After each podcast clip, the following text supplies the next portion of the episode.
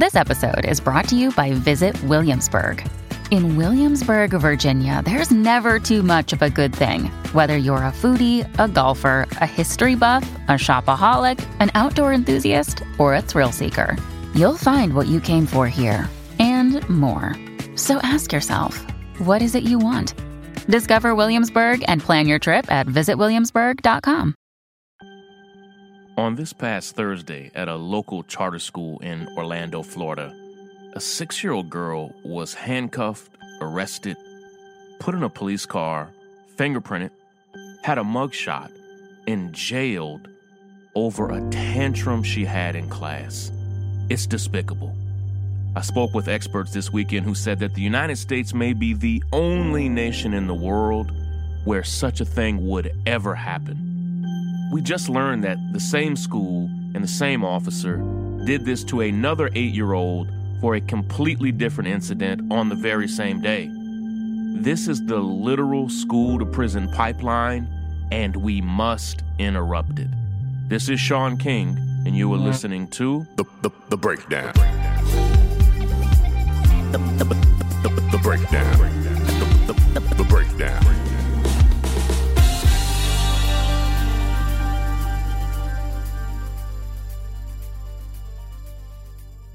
Investigators say the six year old and an eight year old were both taken into custody yesterday on unrelated charges. Now, Orlando police are launching an internal investigation into this case. The United States is the incarceration nation. It's a crisis. Our country has been so criminalized, and that criminalization is so fully baked into thousands and thousands of different systems that we've now reached a point where school systems are fully permitting police officers to arrest and charge six year old girls with crimes for behaviors that should have received a note sent home or a simple call to her parents. Now, what I'm about to say will likely surprise you. Yes, the officer in this case, Dennis Turner of the Orlando, Florida Police Department, yes, he is to blame. We've since learned that he was once arrested for brutally beating his own seven year old child and has been investigated over and over again for different instances of police brutality throughout his career. So, yes, this man, Dennis Turner, yes, he's problematic. He's been problematic. And my best guess is that wherever you put Officer Dennis Turner, in a home, in a school, on the streets, that man is going to harm people. But that's why I have to blame this charter school, Lucius and Emma Nixon Academy, and all of their administrators for allowing such a thing to happen. Let me be clear. Not only as a parent to five children, but as a spouse of a woman who taught elementary school for 16 years, and as a trained school teacher myself, as easy as this is to put off on the officer, this is a major failure of this school, of the teacher, of the front office staff, and of the principal, and even of the entire Orlando City School system. What's happening here is exactly what we see happening in all types of facets of society. Police officers and police departments are being used as contractors for work that they have no skill or training for. This officer, Dennis Turner, not only has a history of beating children and adults alike, he's not an educator. He's not an educational specialist. He has not been trained on the psychological development of children.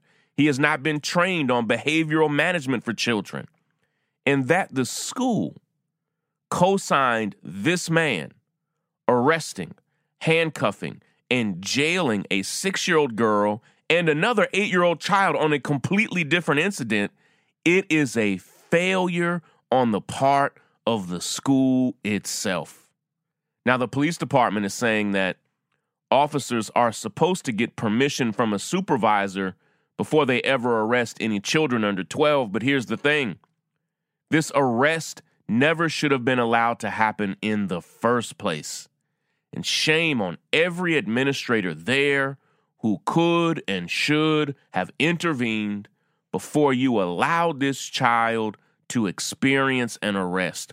Shame on you. I am so angry that this child was allowed to suffer such an abuse and such trauma. But this is what we see happening all over the country. In our school systems and with our mental health systems, we see police officers being used for school behavioral problems.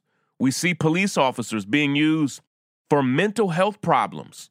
And they ultimately end up doing what police officers do they end up arresting, brutalizing, and sometimes even murdering people who didn't even need to be in contact with the police. Yes, call the police if you have an active shooter. But when a six year old girl has a behavior problem that they called a tantrum, the police don't need to be anywhere near that situation. Never, ever. They should not have been called. It shouldn't even be an option. And before I saw a picture of this child, ask me how I knew that she was black. Let me break it down. Break it down. What happened to this young girl, young six year old child, is a particularly black experience. According to German Lopez of Vox.com, federal civil rights investigations have found that black students are punished more harshly than white students in schools, even when black and white students engage in identical or similar behavior. And that black children, listen to this, are seven times more likely to be sent home or referred to police for identical behaviors of white children. 700% more likely. Black children with disabilities are almost three times as likely to experience out of school suspension or expulsion as their white counterparts, again for the same behaviors, and are twice as likely to experience in school suspension or expulsion. Although black boys face higher rates of school discipline than anyone else, a report from Columbia Law School's Center for Intersectionality and Social Policy found that black girls, listen, black girls are six times as likely to be suspended as white girls, while black boys are three times as likely to be suspended as white boys, again for the same behaviors a black girl is 600% more likely to be suspended. Young girls, young black girls rather, make up less than 20% of all young girls in America's schools. But they are 54% of the girls receiving the harshest punishment in schools. Let me repeat myself. Young black girls are less than 20% of all young girls in America's schools but are receiving 54% of the harshest punishments in schools. Research shows that adults, particularly white adults, but all adults, see black girls as less innocent than their white counterparts, even as toddlers. Studies show that adults believe young black girls as young as five know more about sex, know more about crime than their white counterparts, do you see? This is in the minds of adults. And here's what happens these young black girls are then an astounding 10 times more likely to go to jail or prison as adults because of the way they were treated as children. When you begin criminalizing six year olds, guess what happens? They become criminalized as adults. And of course they do. This poor young baby already has a mug shot, already had her fingerprints taken, has already been put in handcuffs, put in the back of a police car, sent to jail. This six year old girl has already suffered criminalization. And it not only damages her, it has criminalized her in front of all of her peers. It damages all of their minds when they think about what's possible, when they think about what's deserved, or necessary for black children. They've seen their six year old peer sent to jail. And it's enough. It is too much. And it leads me to our three action steps for today.